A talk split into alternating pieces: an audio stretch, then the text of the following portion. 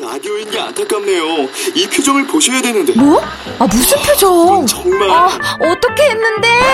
KBS 라디오 7개 채널에서 제공하는 최고급 정보들을 사진과 기사 그리고 영상으로 확인하실 수 있습니다. 읽는 라디오 KBS 라디오 홈페이지 라디오.kbs.co.kr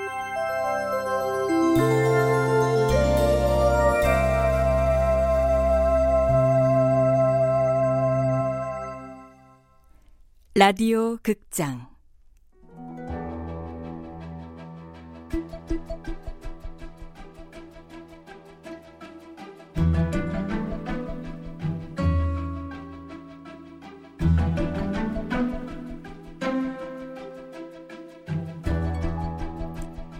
가족의 탄생.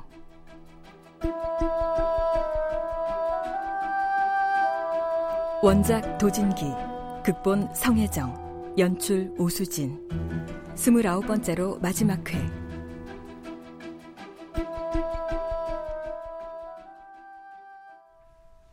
그러니까 무슨 소리냐고요? 나와 문영이한테도 무슨 문제가 있다는 말씀인가요? 그렇습니다. 남고은은 왠지 심상찮은 기색을 감지하고 있었다. 오늘 모인 자리에서 진구는 이미 이교준과 유재현을 범죄자와 빈털터리로 만들어놨다는 걸 스스로에게도 상기시켰다. 이교준 씨가 두 분도 고발을 했거든요. 고발? 네. 살인으로요. 살인? 아, 혹시 우리가 유정이를 죽였다는 그 헛소리는 아니겠죠? 그건 아까 진구 씨도 이교준이 죽였다고 밝혀준 문제인데. 내가 안 죽였다고 했지. 왜 또 지겹게 헛소리야? 이미 끝난 얘기 같고. 내가 정말 안 죽였다니까!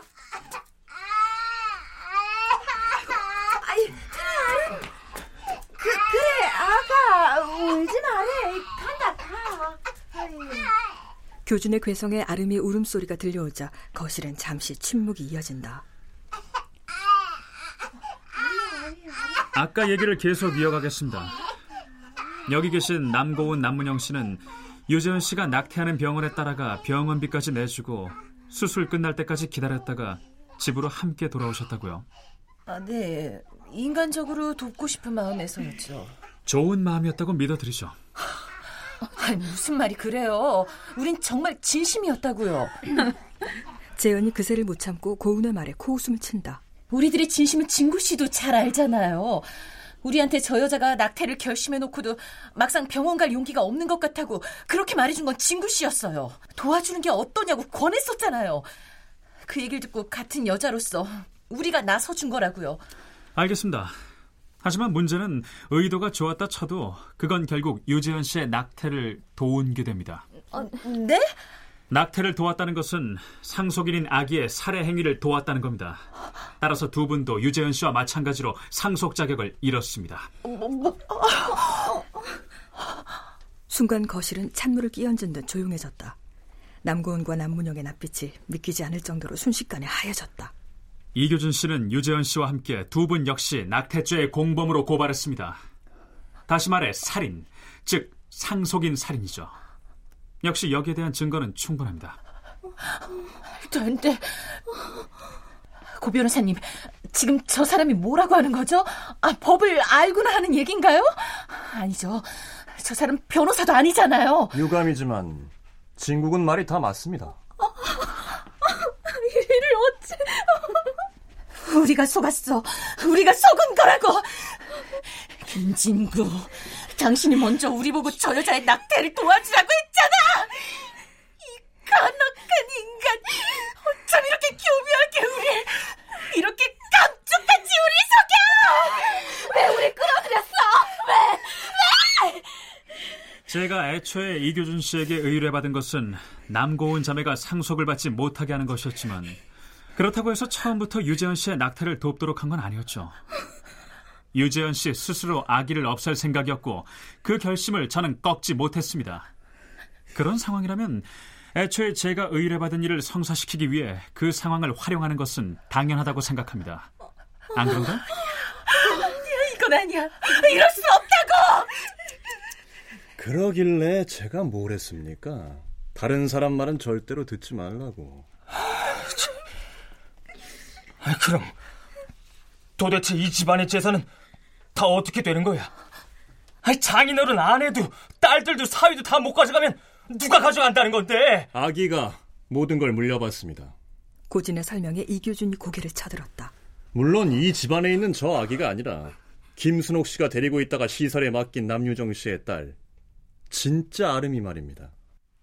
다시 말해 유전자 검사에서 패하고 사라져버린 원경호가 그 아름이의 아버지로서 친권자가 되어 재산 대리권을 갖게 될 겁니다.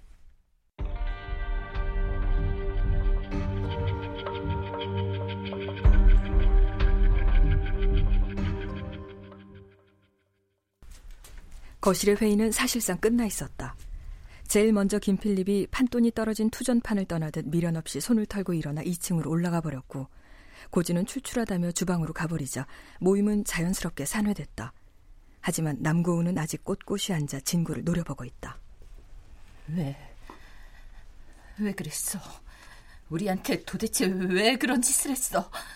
그런 짓이라뇨? 우릴 함정에 빠뜨렸잖아. 왜? 무슨 억하심적으로? 사적인 감정은 없었습니다. 전 중립이에요. 그리고 전 의뢰인을 위해 일했을 뿐이고요. 의뢰? 이게 내 의뢰였다고? 헛소리 마. 당신은 지금 날 살인자로 몰았어. 어떻게 이게 나의 의뢰란 말이야? 전멸한 줄 알았던 잔당의 기습처럼 교준이 진구를 공격하고 나섰다. 제가 맡은 의뢰는 처형들과 새어머니의 상속을 좌절시키는 거였죠. 저는 그걸 성사시켰고요. 아, 이규준 씨의 살인이 밝혀지지 않도록 해달라는 건 제가 맡은 의뢰에는 없었던 거라고 거듭 말씀드립니다. 이게 무슨 말도 안 되는 소리야. 이규준 씨에게는 말이 안 되지만 계약은 그렇습니다. 그리고 약속대로 상대방 상속을 모두 좌절시켰으니 보수는 받겠습니다. 뭐야? 누구 마음대로? 공증서의 조건은 분명 그랬죠. 어떤 이유로든 처형들과 새어머니가 상속을 못하게 되면 저에게 보수를 주기로요. 약속한 건 4억이었지만 증서상 넘기기로 한 건 아마 3억 상당의 집이었죠. 1억 손해지만 그 정도에서 합의를 보죠. 안 돼! 누구 마음대로! 절대로 안 돼! 절대로! 서로의 약정 조건이 성취됐으니까 이를 무효화시킬 명분은 없어 보이네요. 어쨌든 유재현 씨를 포함해서 남고은, 남문영 등 상대방의 상속이 모두 좌절됐으니까요. 그나저나 그들에게서 받아낸 상속 재산이 엉뚱한 곳으로 가게 됐네요. 자, 그럼 여기서 난 이만.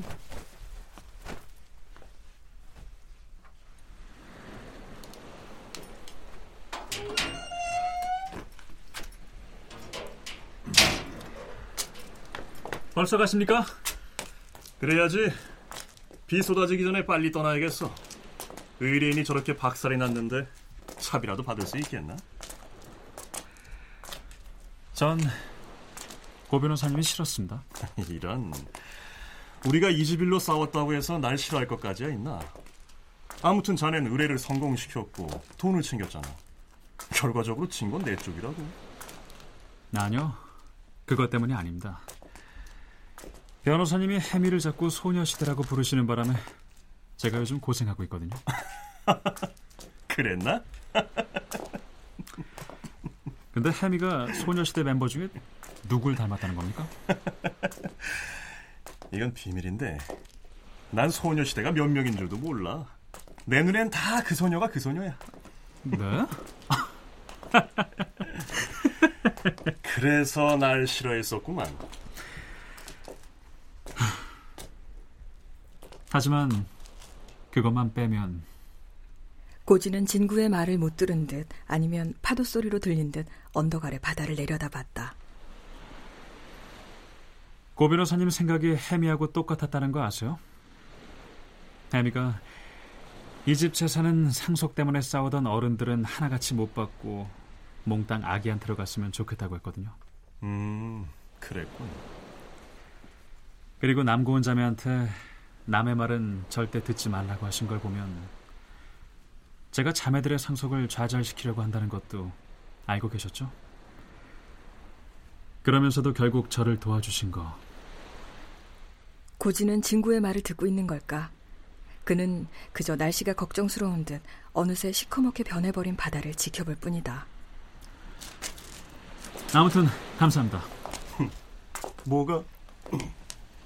고진은 등을 보이고 서둘러 언덕을 내려가며 한 팔을 높이 쳐들어 보였다. 그의 작별 인사였다.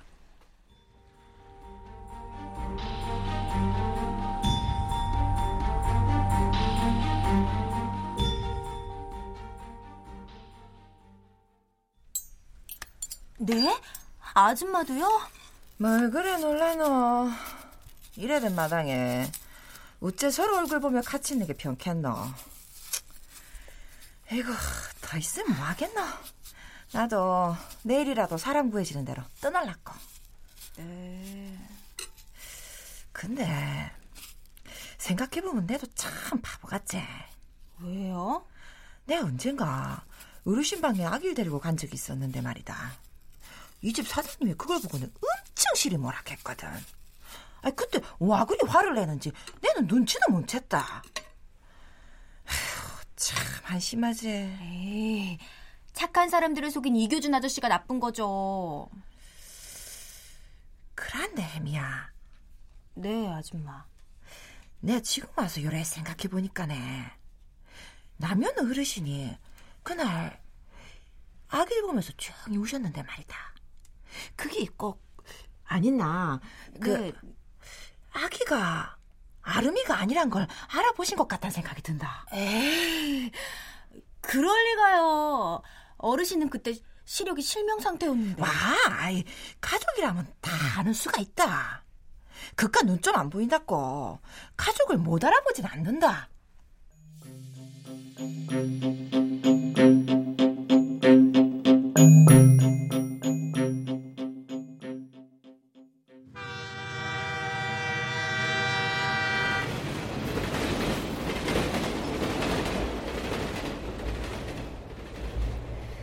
그럼 이번 싸움은 변호사랑 탐정이 싸워서 탐정이 이긴 건가?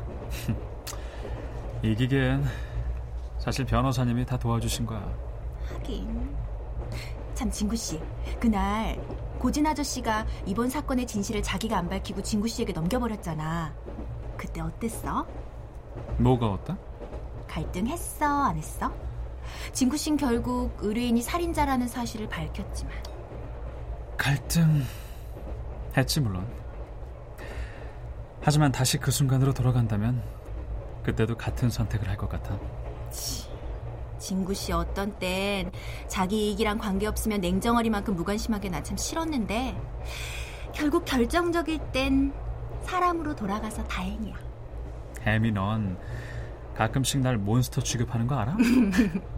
아, 맞다. 진구 씨도 인간이었지 하고 생각했던 거 또 있다. 그게 뭔데?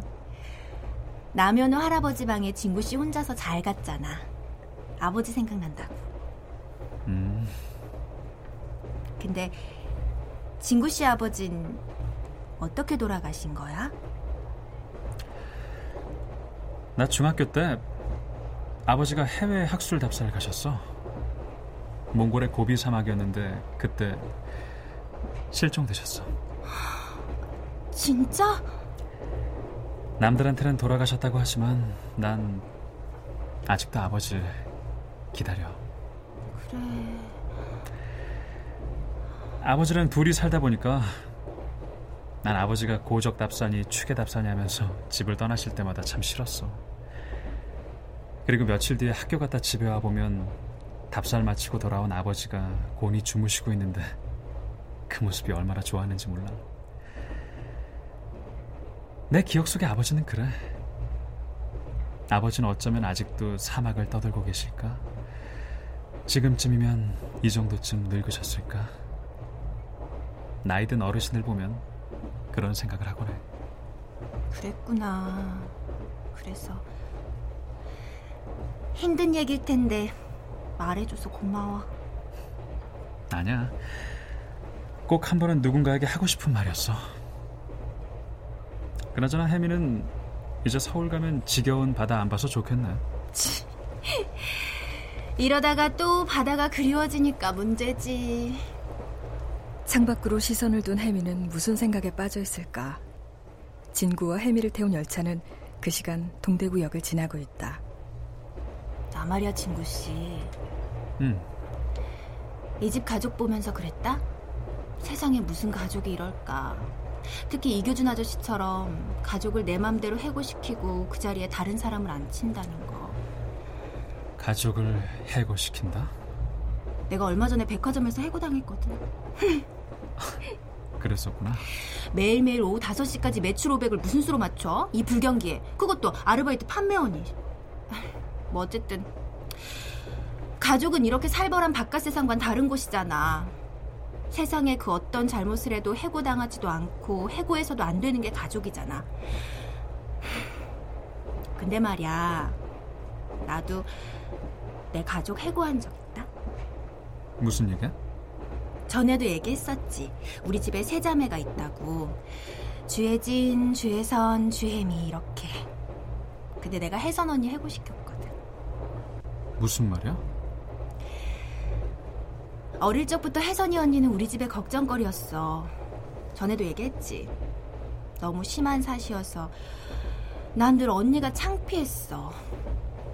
미술 시간에 가족 그리기를 한다고 가족 사진을 가져오라고 할 때도 나 꼭 혜선 언니가 빠져있는 사진 가져갔었어. 나 참 못됐지. 근데 내가 중학교에 들어갔는데 혜선 언니랑 같은 학년에 주혜선이란 사람이 한 명 더 있는 거야. 공부도 잘하고 예쁜 모범생이라서 선생님들도 다 알았거든. 그 선생님들은 당연히 내 이름을 보며 그 언니를 떠올렸어. 너 전교 1등 주혜선이 동생이구나. 나 그때마다 우리 언니가 맞다고 말했어. 정말 못됐다 주혜미. 근데 언니도 그걸 알고 있었을까? 응. 세상에서 가장 참기 힘든 슬픔. 그걸 내가 언니한테 준 거였어. 세상에서 가장 참기 힘든 슬픔. 하루는 방과 후에 집에 가는 길이었어. 야야, 저기 저 언니 알지? 우리 학교 사팔뜨기. 야, 재수없어. 보지 마. 눈 배려. 저 언니도 이름이 주혜선이래. 그래? 야, 주혜미. 너네 언니도 주혜선 아니야? 야, 얘네 언니는 급이 달라. 아니지? 가만. 너 혹시 저 언니가 너네 언니 아니야? 맞아. 좀 닮지 않냐? 그리고 혜미 너한테 전교 1등 언니가 있다는 건 말이 안 돼. 아니거든? 저 언니 우리 언니 아니라고! 저기요. 혹시 언니 동생이 주혜미 아니에요? 이 학교 1학년인데. 저것들이 씨. 아, 아니. 내 동생 아니에요. 내가 함부로 내 가족을 해고한 셈이었지. 부족하다고, 내 맘에 안 든다고. 가족은 그런 게 아닌데. 나 언니에게 세상 가장 참기 힘든 슬픔을 준 거지 뭐야. 가족에겐 그래서 용서한 게 있잖아. 언니는 이미 용서했을걸?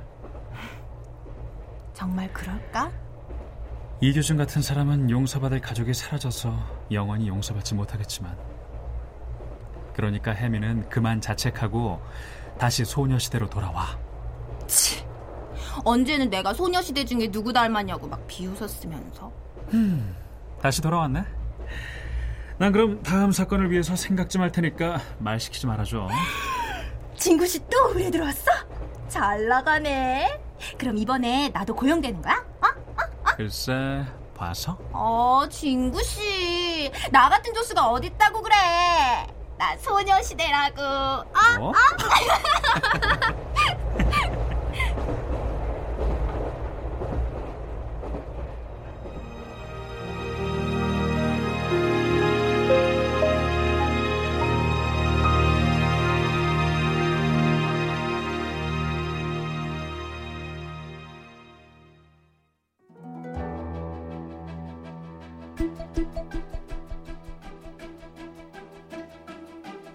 라디오 극장 가족의 탄생 도진규 원작 성혜정 극본 오수진 연출로 29번째로 마지막 시간이었습니다.